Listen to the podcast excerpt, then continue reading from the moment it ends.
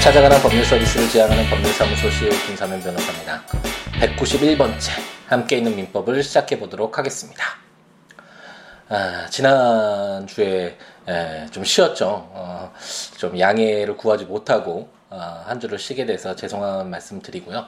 근데 함께 있는 민법을 들으시는 분들은 어, 대부분 음, 뭐 그 시간대를 기다려서 어, 떤 라디오 방송을 기다리듯이 기다려서 그 시간대에 들으시는 분보다는 에, 그 개별적인 내용들을 이렇게 에, 다운받거나 아니면 뭐 출퇴근 시간이나 이렇게 들으시는 분들이 많으신 것 같아서 음, 그래도 위안을 삼고 있지 않을까. 이 방송 사고잖아요. 어떤 어, 어, 이번 주에 쉽니다. 뭐 이런 공지 없이 쉬는 거는 방송 사고인데 뭐 그와 관련돼서 특별히 어, 이의를 제기하시거나 항의를 하시는 분들은 없어서 어, 다행이다라는 그런 생각을 어, 했습니다. 그래서 어, 함께 있는 헌법을 월요일 에, 오전 12시 에, 오후 12시가 되나요? 에, 정오 시간 그리고 함께 있는 형법을 에, 수요일 12시 에, 그 함께 있는 민법을 금요일 12시에 이제 에, 팟, 어, 팟캐스트에 이제 올리고 있는데 그 녹음된 내용을 올리고 있는데 아 이제 과거처럼 그냥 녹음하고 싶을 때 이제 녹음을 해서 편안하게 아 하는 것이 좋지 않을까. 너무 또 아 이렇게 시간대를 딱 정해서 어, 의무로 만드니까 아 조금 또 힘들다. 조금 지친다라는 아, 생각이 들어서 좀 고민 중에 있습니다. 오늘은 아, 지난주에 쉬기도 하고 아, 수요일 에, 저녁 시간이 좀 여유가 있어서 아, 지난 시간에 못했던 내용들을 담기 위해서 에, 녹음을 하고 있네요. 아, 요즘에 이제 새벽 시간에 에, Good Morning Pops를 들으면서 제가 한 시간 정도 이렇게 운동 산 운동 겸 해서 산책을 한다는 설명을 에, 말씀을 드렸었는데 에, 요즘에는 이제 좀 어, Good Morning Pops가 예전 어렸을 때 에, 들었던 만큼의 어떤 에, 그런 즐거움이 없더라고요. 그래서 무엇을 할까 생각을 하다가 아, 한 몇 년 전에 들었던 에, 물리학과 관련된 강의를 이제 다시 들으면서 아, 이제 저수지를 한 바퀴 새벽 시간에 돌고 있거든요. 제가 가끔가다 설명을 드리는데 아이튠즈 U라고 해서 제가 정말 아, 영국에서 배웠던 가장 큰 에, 선물이라고 할 수 있는데 어, 세계에 어, 정말 유명한 에, 그런 강의들을 무료로 들을 수 있도록 어, 해둔 에, 그런 강의니까 꼭 한 번씩 찾아가셔서 거기에서 어, 제가 성공한 인생이라는 어, 다소 어, 굉장히 건방져 보이는 그런 제목의 에, 책을 낼 수도 있었던 에, 그런 죽음과 관련된 에, 그런 강의도 예일 대학의 셸리 케이건 교수님의 죽음이라는 강의도 거기도 거기에 있고요. 예전에 한 2, 3년 전에 하버드 대학의 저스티스라고 아, 정의, 정의란 무엇인가 뭐 이런 식으로 우리나라에서 번역돼서 나왔던 것 같은데 에, 그런 강의도 공짜로 들을 수 있습니다. 영어 공부 아, 정말 막 아, 뭐 이런 걸 비판하는 건 아니지만 뭐 광고가 엄청나게 많잖아요. 뭐 이 그 강의만 들으면 영어를 그냥 술술 할 수 있을 것처럼. 근데 정말 제가 경험에 비춰 봤을 때 제가 사법고시를 공 어, 시험을 치기 위해서도 에, 토익 점수가 필요해서 영어 공부를 에, 좀 했었었는데 물론 중학 고등학교 때까지 공부도 했었고 에, 영국 가서 한 마디도 못했던 에, 그런 경험담에 비춰 봤을 때 그런 에, 영어보다는 이런 정말 공부가 되는 우리의 어떤 삶에서도 도움이 되는 강의들을 한번 직접적으로 들어보면서 공부하면서 이렇게 하는 공부가 영어 공부에 훨씬 좋지 않을까라는 생각을 한번 해보고 어쨌든 이런 어떤 세계적인 강의도 있을 뿐만 아니라 어, 이화여대 교수님인데 현대 물리학과 인간 사고의 변혁이라는 그런 강의가 있거든요. 김찬조 교수님이라고 어, 이화여대 교수님이신 것 같은데 제가 2, 3년 전에 이 강의를 어, 전체를 다 듣고 정말 과학 아, 물리학에 대해서 정말 아, 정말 많은 것을 배웠다라는 그런 희열이 있었었는데 이번에 이제 다시금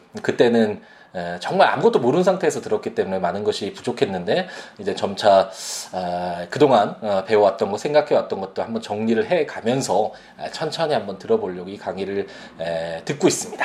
이 강의와 더불어서 이제 저녁 시간에 퇴근 히, 어, 퇴근한 이후에 시간이 날 때마다 영국에서 한번 읽긴 했었는데 Elegant Universe라고 브라이언 그린 교수님이 쓴 책이 있거든요. 어, 예전에 영어 공부도 할 겸 해서 이 그 원서로 된 책을 전자책으로 그 사서 제가 읽곤 했었는데 이게 저녁 시간에 한 번씩 읽으면서 어, 한번 어, 물리학, 과학 우리 인간이 지금 현재 가지고 있는 어떤 최고의 지식이라고 할 수 있겠죠. 이런 물리학도 한번 공부를 해보려고 하고 있습니다.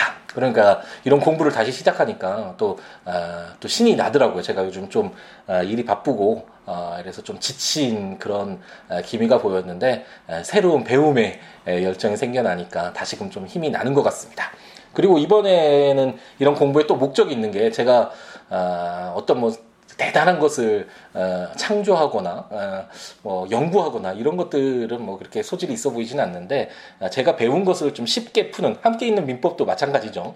법률을 좀 더 쉽게 예, 여러분들에게 비법률 전문가에게 예, 전해주는 예, 그런 역할을 하기 위해서 지금 강의도 하고 있는 건데 전자책도 예, 그렇고 그런 부분에서는 예, 조금 괜찮은 것 같아서 제가 아, 이런 물리학 아, 현대 물리학 그리고 아까 그 말씀드렸던 그 The, 어, The Elegant 아, Universe라는 그런 책에 나오는 그 촉근이라고 하잖아요. 그 대략 말씀드리면 현대 물리학이 그렇다고 하더라고요. 그 아인슈타인의 상대성 이론이 그 거시적인 뭐 별이나 우주나 이런 부분과 관련돼서는 어느 정도 어, 과학적 그, 어, 그런 것들 지식에 바라보는 게 맞는 그렇게 뭐 풀어볼 수가 있는데 반해서 그런 어떤 상대성 이론이 미시적인 부분에 들어갔을 때는 맞지 않는 부분이 있고 그 미시적인 부분은 양자 역학의 그런 것들이 좀 들어맞는다라는 것이죠. 근데 이 두 개가 상충하기 때문에 현대 물리학에서 좀 풀지 못하는 그런 부분들이 있는데 그런 것들을 연결해 주는 것으로서 그런데 어떤 학자들은 이것은 그냥 하나의 뭐 소설이다라고 하는 분들도 있고 촉근 이론이 어떤 분들은 어, 정말 아, 현대 물리학의 또 새로운 아, 발견이다 뭐 이런 식으로 주장하는 분들도 상당히 있는 것으로 제가 영국에 있을 때 공부해서 한참 전이어서 아, 지금은 어떨지 모르겠는데 그런 주장이 있는 것으로 알고 있는데 이런 부분들 좀 공부를 열심히 해서 아, 쉽게 기회가 될 때마다 한 번씩 좀 풀어서 어떤 것인가 이런 아, 이런 것들이 무엇이고 우리가 이런 것들을 어떻게 바라보고 우리 삶에 어떤 도움을 받을 것인가와 관련된 이런 내용들을 조금씩 에, 설명을 드려보도록 하겠습니다. 그 처음 그 어, 현대 물리학과 관련된 그 김찬주 교수님의 강의 에, 두 번째 강의인가요? 그런 부분이 나오거든요. 원자와 관련된 에, 원소와 관련된 내용들이 나오는데 우리 몸도 우리 몸뿐만 아니라 모든 물질이 다 원자로 이루어져 있는데 이 원자가 1년에 거의 90% 이상 바뀐다고 하거든요. 아, 그러면 우리가 이렇게 원자로 다 이루어진 하나의 물체인데 이런 이 구성 부분들이 아, 그렇게 계속해서 변화되어 간다는 점에서 아, 과연 인간이 에, 인간이란 존재 에, 정말 아, 우리 인간만이 아, 정말 어떤 대단한 어떤 초월적인 그런 고등한 그런 존재라고 주장할 수 있는 것인지와 관련돼서 철학적으로만 보면 이론적으로만 보고 고민만 계속하다 보면 그 한계 내에 갇히는데 이런 과학적인 시각으로서 어떤 우리 인간의 어떤 삶, 우리 인간의 존재를 바라봤을 때는 좀 더 또 다른 시각으로 볼 수 있는 그런 기회도 되는 것이니까 아, 이런 공부들 즐겁게 한번 기회가 되시면 어, 저는 뭐 피상적으로 지금 공부하고 있는 거라서 저보다 훨씬 많이 알고 계신 분들이 많겠지만 아, 정말 과학 공부 어, 열심히 했으면 좋겠고 우리 항상 배우는 학생들은 과학 공부 정말 열심히 했으면 좋겠고 아, 저도 열심히 해서 아, 좀 더 쉽게 여러분들에게 도움이 될 만한 내용들이 있으면 이렇게 강의를 통해서나 아니면 뭐 함께 있는 물리학 이렇게도 할 수 있겠죠. 좀 주제 넘은 부분이 있어 보이긴 하지만 어쨌든 그런 식으로 한번 공부를 해서 좀 신나게 즐겁게 배우는 즐거움 만끽하면서 살아보려고 합니다. 오랜만에 또 함께 있는 민법 들어왔더니 좀 길었죠 서두가 네 빨리 함께 있는 민법으로 다시 돌아와 보도록 하겠습니다.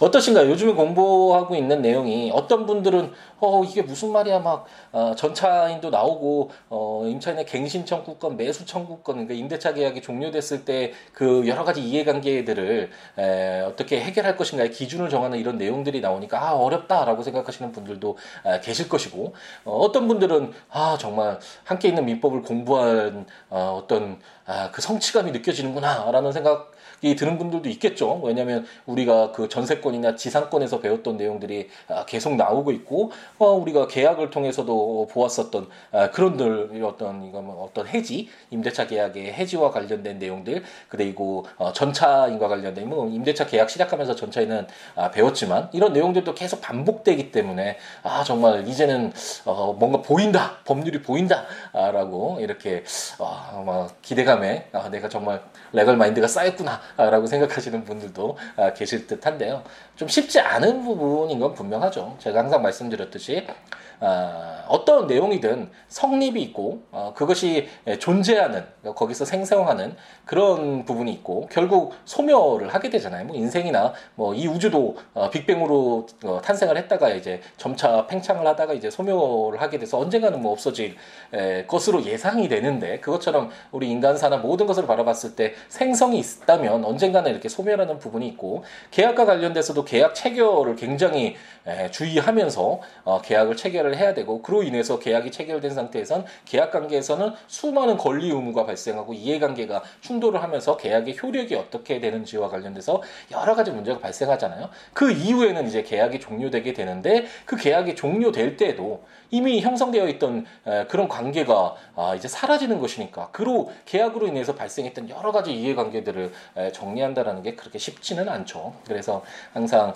우리가 계약 총론에서도 채권의 소멸 부분 변제, 공탁, 어, 상계 뭐 이런 내용 기억나시죠? 이런 부분 했을 때도 어, 쉽지 않게 공부했던 그런 기억이 떠오르는데 지금 임대차와 관련돼서도 우리가 임대차 계약 내용이나 임대차 계약 체결과 관련돼서 뭐 전대차 이런 내용을 공부했다면 이제 이 임대 임차인의 갱시 청구권과 매수 청구권 우리가 지난 시간에 배웠던 이런 내용들은 이제 임대차 계약이 종료되었을 때 그것을 다시 어, 연장하는 것 또는 연장하지 않았을 때 뭐 그 안에 그뭐 토지에 어떤 다른 어, 어떤 건물들이 있었을 때 그런 건물들을 무조건 철거시키면 어, 사회 경제적으로도 너무 옳지 않잖아요. 그렇기 때문에 이런 매수 청구권들을 어, 인정을 함으로써 그 계약이 종료 임대차 계약이 에, 종료됐을 때 어떤 이해관계를 조율하는 에, 그런 규정들이다라고 생각하고 에, 접근하시면 되겠습니다. 오늘은 뭐 그런 내용의 연장선이라고 할 수 있는데요. 제 645조부터 한번 보면 지상권 목적 토지의 임차인의 임대 청구권 매수 청구권이라는 제목으로 전조의 규정은 지상권자가 그 토지를 임대한 경우에 준용한다라고 규정하고 있습니다. 그 전조가 어 제가 예전에 웃긴 그냥 저 썰렁한 농담이죠. 제가 하는 썰렁한 농담인데 예전에 그 포청천이라고 되게 유명한 그런 드라마가 있었잖아요. 중국 드라마. 그 탐가 놀이들을 어, 무찌르는 그런 어떤 어, 사또라고 해야 되나요? 우리나라로 따지면 그런 포청천의 그 부하로서 전조라도 굉장히 잘생긴 그런 부하가 전조였었는데 이런 전조가 아니라 그, 그 포청천에 나오는 전조가 아니라 645조를 읽고 있다면 645조에서의 전조의 규정은 이거는 644조 그 전에 읽었던 그 규정을 어, 의미하는 것이라고 이렇게 설명을 많이 드렸었죠.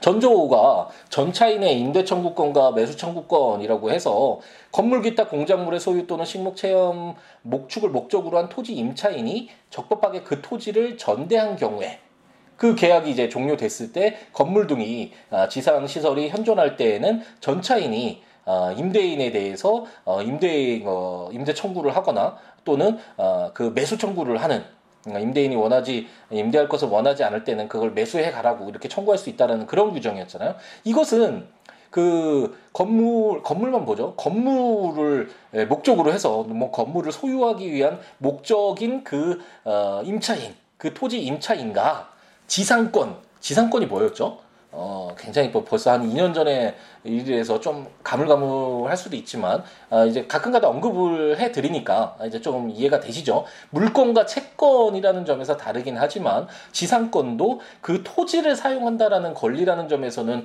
임차권하고 비슷하죠. 그 어, 279조죠. 지상권의 내용은 그래서 지상권자는 타인의 토지에 건물 기타 공작물이나 수목을 소유하기 위하여 그 토지를 사용하는 권리 그것이 지상권이라고 했잖아요. 그러니까 그 토지는 을돌이 토지인데 갑돌이가 그 건물을 소유하기 위해서 그 토지 그 건물이라는 것은 토지가 없이 공중에 이렇게 붕떠 있을 수는 없잖아요. 근데 우리 민법이 그 토지와 건물을 그 부동산 각각 별개 부동산으로 규율하고 있기 때문에 이런 문제가 발생하는 것인데 어쨌든 현행법화에서는 그 건물도 별도의 부동산이지만 토지를 근거로 해서만 존재한다는 점에서 어, 토지 소유권자와 건물 소유권자가 상당히 좀 이해가 상충될 수가 있고 어, 이 지상권은 물건으로서 그 건물을 소유하기 위해서 을돌이 토지를 에, 사용하는 그런 권리가 바로 지상권이고 우리가 아까 644조에서 보았던 건물을 소유를 목적으로 한 토지 임차인이 전대한 경우 이것은 똑같잖아요. 지상권자가 그 토지를 임대한 경우랑 어, 유사한 형태죠. 뭐 똑같다고 할 수 없겠지만 물권자, 지상권자가 임대하는 거랑 그 임차인이 전대하는 경우는 뭐 임대인의 동의를 얻어야 되고 그 내용이 약간 다른 것은 우리가 임대차 계약을 어 읽으면서 공부를 했었죠. 아, 약간 다르긴 하지만 그 형태가 유사하기 때문에 지상권자가 그 토지를 임대한 경우에도 어 전차인처럼 임대 청구권이나 매수 청구권이 인정된다라고 가볍게 이해하고 넘어가시면 어 되겠습니다.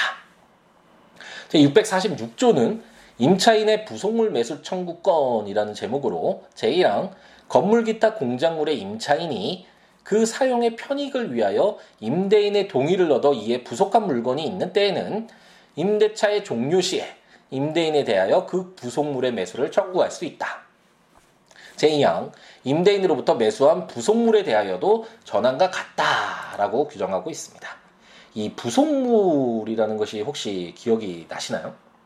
그 부속물이라는 것이 아 우리가 256조에서 공부를 했었는데 어, 어떤 건물에 물건에 에, 구성 부분이 되어 있는 것이 아니라 에, 그런 물건을 독립해서 분리할 수 있는데 단지 임차물의 사용에 에, 도움이 되도록 덧붙여진 물건을 에, 부속물이라고 하고 그 이게 맞는지 정확하게 얘가 따라서 그 어, 횟집에서 횟집에 이렇게 건물이 있잖아요. 어, 회를 파는 제가 좋아하는 회를 파는 그런 건물이 있고 그 횟집과 별도로 그 물고기들을 담아두는 어, 수족관이 있을 수 있잖아요. 그런 수족관과 관련돼서는 이 수족관이 그, 어, 그 횟집 건물에 부합하는 것이 아니라 그것은 별도로 이렇게 분리할 수 있고 단지 그 임차하는 그 횟집을 운영한다라는 그 임차물의 사용에 도움이 되도록 덧붙여진 물건이 되잖아요. 그런 것들을 부속물이라고 하고 그래서 그 256조에서 부동산에 부합되는 물건은 그 소유권을 부동산의 소유권자가 물건의 소유권을 어, 취득하는데 부합된 물건을 취득하는데 타인의 권한에 의해서 부속된 것은 그러하지 아니다 한다라고 해서 부속물과 관련돼서 소유권 취득을 좀 달리 보는 그런 규정이 있었, 있었거든요. 많이 기억이 안 나시겠죠. 굉장히 오래전에 됐던 내용이어서 어쨌든 이런 부속물은 그런 것이고 부속물 매수 청구권 에, 어떤가요? 처음 들어보셨나요? 어디서 들어본 것 같으신가요? 아, 제가 항상 말씀드렸지만 아, 물건과 채권이라는 가장 큰 차이점은 있긴 하지만 타인의 물건을 사용할 수 있는 권리라는 측면에서는 그 전세권 그리고 임차권, 뭐 사용 어, 대차에서의 그 사용 대차도 마찬가지지만 그 차용권도 마찬가지지만 어 어쨌든 물건을 타인의 물건을 사용한다라는 측면에서는 거의 굉장히 유사한 측면을 보이고 있죠. 그렇기 때문에 전세권에도 아 이런 내용이 있었을 것 같은데라는 추측이 들면 아, 상당히 공부를 에, 잘해 오신 것이다. 함께 있는 민법을 에, 손에 손잡고 어, 잘 따라오신 것이 되지 않을까라는 그런 생각이 들고요. 그 아, 316조인가요? 전세권과 관련돼서 음, 그 부속 물건이 전세권 설정자의 동의를 얻어 부속시킨 것인 때에는 전세권자는 전세권 설정자에 대하여 그 부속 물건의 매수를 청구할 수 있다. 그 부속 물건이 전세권 설정자로부터 매수한 것인 때에도 같다라고 이렇게 규정되어 있거든요. 그 내용과 같죠. 그 건물의 임차인이 건물만 한번 생각을 해보죠. 그 사용의 편익을 얻어서 편익을 위해서 임대인의 동의를 얻어서 이에 부속한 물건이 있는 때 당연히 임대차 종료 시에 임대인에 대하여 그 부속물의 매수를 청구할 수 있겠죠. 또는 임대인으로부터 매수하였다 하였거나 또는 아까 1항에서 공부했듯이 임대인의 동의를 얻어서 아, 이에 부속한 물건이 있는 때에는 그 부속한 물건을 에, 무조건 철거해야 된다거나 없애면 에, 또 사회경제적으로 옳지 않겠죠. 우리가 그 갱신 청구권과 더불어서 지난 시간에 배웠던 그 매수 청구권을 인정하는 그런 이유도 바로 이런 것이라고 할 수 있는데 아, 그렇기 때문에 부속물 부속물의 거, 어, 경우에도 마찬가지로 그 건물에서의 우리가 그, 그 갱신 청구권이 인정되지 않을 때 임대인에 대해서 매수 청구권 인정되는 것과 아, 유사하게 이렇게 부속물에 대해서도 어, 부속물 임대인의 동의를 얻어서 부속한 물건이거나 임대인으로부터 매수한 부속물의 경우에 아, 임대인에게 부속물을 매수를 해달라고 이렇게 청구할 수 있는 권리. 예, 우리가 아, 그 전세권에서도 물건인 전세권에서도 공부했던 그 권리가 임차인에게도 아, 임대차 계약의 종료 시에도 인정된다라고 생각하시면 되겠습니다. 제 647조는 뭐또 아, 그 우리가 유추해서 읽어볼 수 있는데요. 전차인의 부속물 매수 청구권이라는 제목으로 제1항 건물 기타 공작물의 임차인이 적법하게 전대한 경우에 전차인이 그 사용의 편익을 위하여 임대인의 동의를 얻어 이에 부속한 물건이 있는 때에는 전대차의 종료 시에 임대인에 대하여 그 부속물의 매수를 청구할 수 있다. 제2항 임대인으로부터 매수하였거나 그 동의를 얻어 임차인으로부터 매수한 부속물 에 대해서도 전환과 같다라고 규정되어 있습니다. 어, 떤가요좀 조문이 길긴 하지만 어, 이제 읽으실 수 있지 않나요? 647조 어, 읽혀질 것 같기도 한데 우리가 어, 지난 시간에 그리고 지지난 시간에 배웠던 것처럼 임대차 계약이 종료됐을 때 만약 그 토지 임대차인데 토지를 사용하는 권리이긴 한데 그 토지를 사용하는 목적이 어떤 그 토지 위에 어떤 건물을 소유하기 위한 아, 그 어, 공작물의 소유를 목적으로 한 토지 임대차였을 경우에 그 건물이 사용 아, 그 건물이 존재했을 때 임대차 계약이 종료됐다라는 그런 사유만으로 무조건 그 건물을 철거시키기보다는 어, 뭐 갱신 청구권도 있지만 매수해 달라고 요구할 수 있다라는 아, 그런 내용을 공부했고 전차인의 경우에도 그 임차인이랑 크게 다르지 않잖아요. 그렇기 때문에 임대인의 동의를 얻었다라는 어떤 이런 조건이 충족됐을 때 전차인에게도 어, 이런 어, 임대 청구권과 매수 청구권이 인정됐었죠. 지난 시간에 우리 공부했듯이 그리고 오늘 우리가 공부한 것처럼 부속물의 경우에도 그 건물이 아니라 그 건물의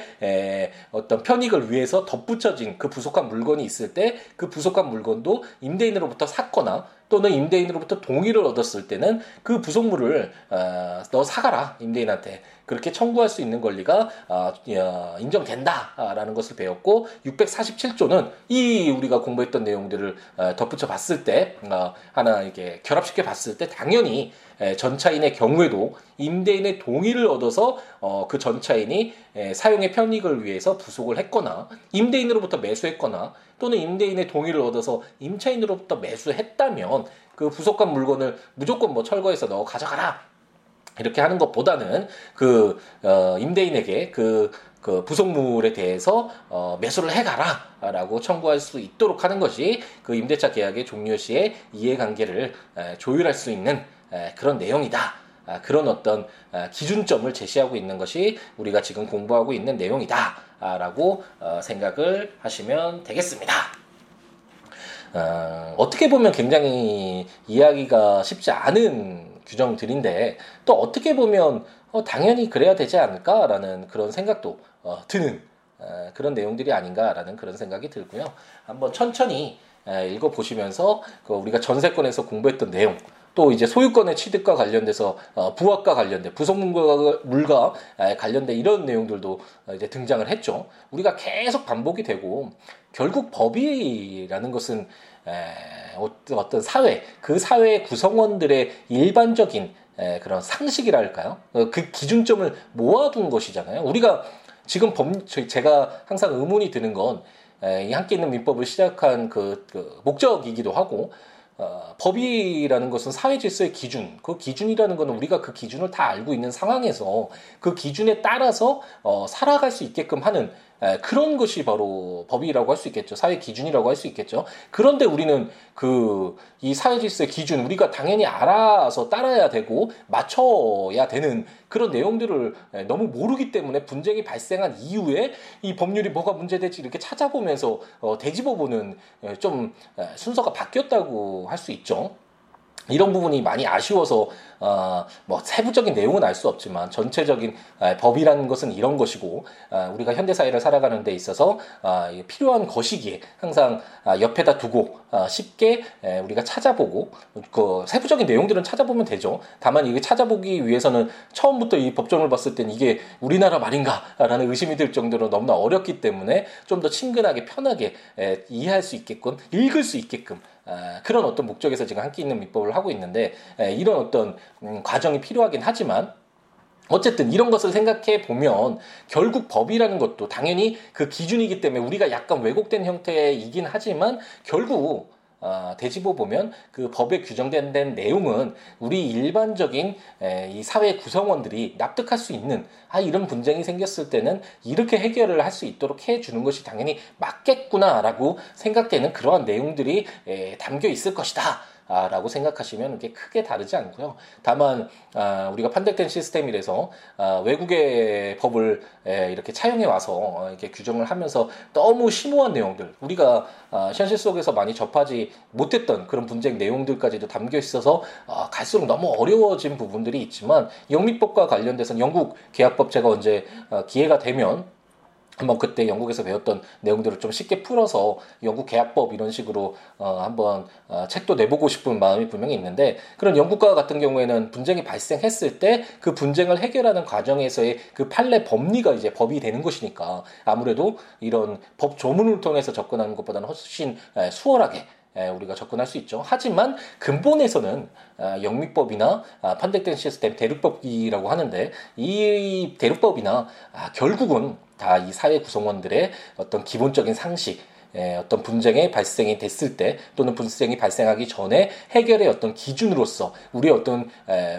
공유되는 보통의 어떤 그런 일반적인 상식적인 내용들을 담고 있는 것이 기본이다라는 것은 염두에 두시면서 한번 천천히 접근해 보시면 그렇게 크게 어렵지 않게 이해할 수 있지 않을까. 법이라는 것이 아, 그렇게 너무 무서운 존재는 아니다라는 것을 한번 말씀드리기 위해서 잠깐 덧붙여 봤습니다.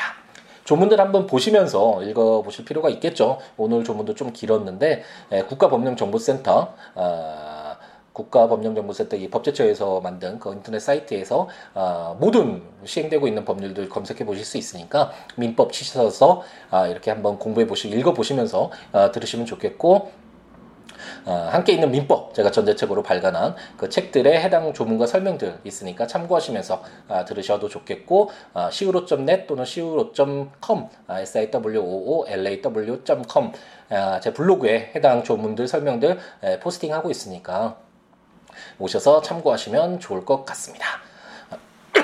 어, 제가 목 상태가 상당히 안 좋나 보네요. 또 오랜만에 이제 아, 굉장히 좋은 컨디션에서 녹음하고 있다라고 생각을 했는데 또 시간이 지나니까 목이 이렇게 또 아, 잠기고 있습니다. 더 열심히 운동하고 더 열심히 관리해야겠다라는 그런 생각이 많이 드네요. 요즘에도 어, 많은 분들이 좋은 말씀 남겨주시는데 아침에 일어나서 이제 메일이나 뭐 이렇게 에, 댓글이나 이런 것들 블로그나 이런 거 한 번씩 이렇게 살펴보는데 그때 에, 정말 좋은 말씀 있으면 하루가 행복하거든요. 힘이 에, 불끈불끈 나는 것 같고 어, 제가 더 열정적으로 열심히 살아야겠다. 더 바르게 에, 그래도 에, 많은 분들에게 에, 작은 아주 뭐 그렇게 대단한 것은 아니지만 작은 에, 의미로 남아 아, 좋은 역량으로 다가갈 수 있도록 더 성실하게 살아야겠다는 이런 다짐들 많이 하게 에, 되니까 아, 조금 부끄럽더라도 그리고 쓰기 구, 귀찮더라도 한 번쯤 이렇게 저에게 연락 주셔서 글 남겨주시면 아, 굉장히 에, 소중한 자산이 될 수 있다라는 거 알아두시고 많이 연락 주시기 바랍니다. 오늘 아침에도 메일을 받았는데 너무 아, 좋게 써주셔가지고 오늘 하루가 행복한 것 같더라고요. 그 저에게 뭐 siwo.net, siwo.com 또는 siwobooks.com 블로그에 오셔서 글 남겨주셔도 되고요. 026959-9970 전화로는 너무 좀 쑥스럽나요? 전화 주셔도 좋겠고 siwo 골뱅이 gmail.com 메일 주셔도 좋고 트위터나 페이스북에 찾아오셔서 어떠한 내용이라도 함께 이야기 나누면서 더불어 살아가고 있잖아요. 얼마나 큰 인연인가요? 아, 함께 즐거움 행복 가득하게 채워가는 우리였으면 하는 바람을 가져봅니다. 오늘 아, 수요일 저녁인데 에, 금요일 아니죠. 이걸 금요일 날 계속 올릴지 아니면 제가 하고 싶을 때 자유롭게 예전에 그 방송에서 어디 그 팟캐스트 방송에서 김수용 씨인가요? 그 제가 아, 올리고 싶을 때마다 올리니까 그 조울증이 있는 그런 변호사다라고 그렇게 막 우스갯소리로 말하기도 했었는데 그런 식으로 어, 진행을 할지 한번 고민을 더 해보고 아, 이제 진행을 해 보도록 하겠습니다. 오늘 하루도 행복 가득하게 되시기 바랍니다. 감사합니다.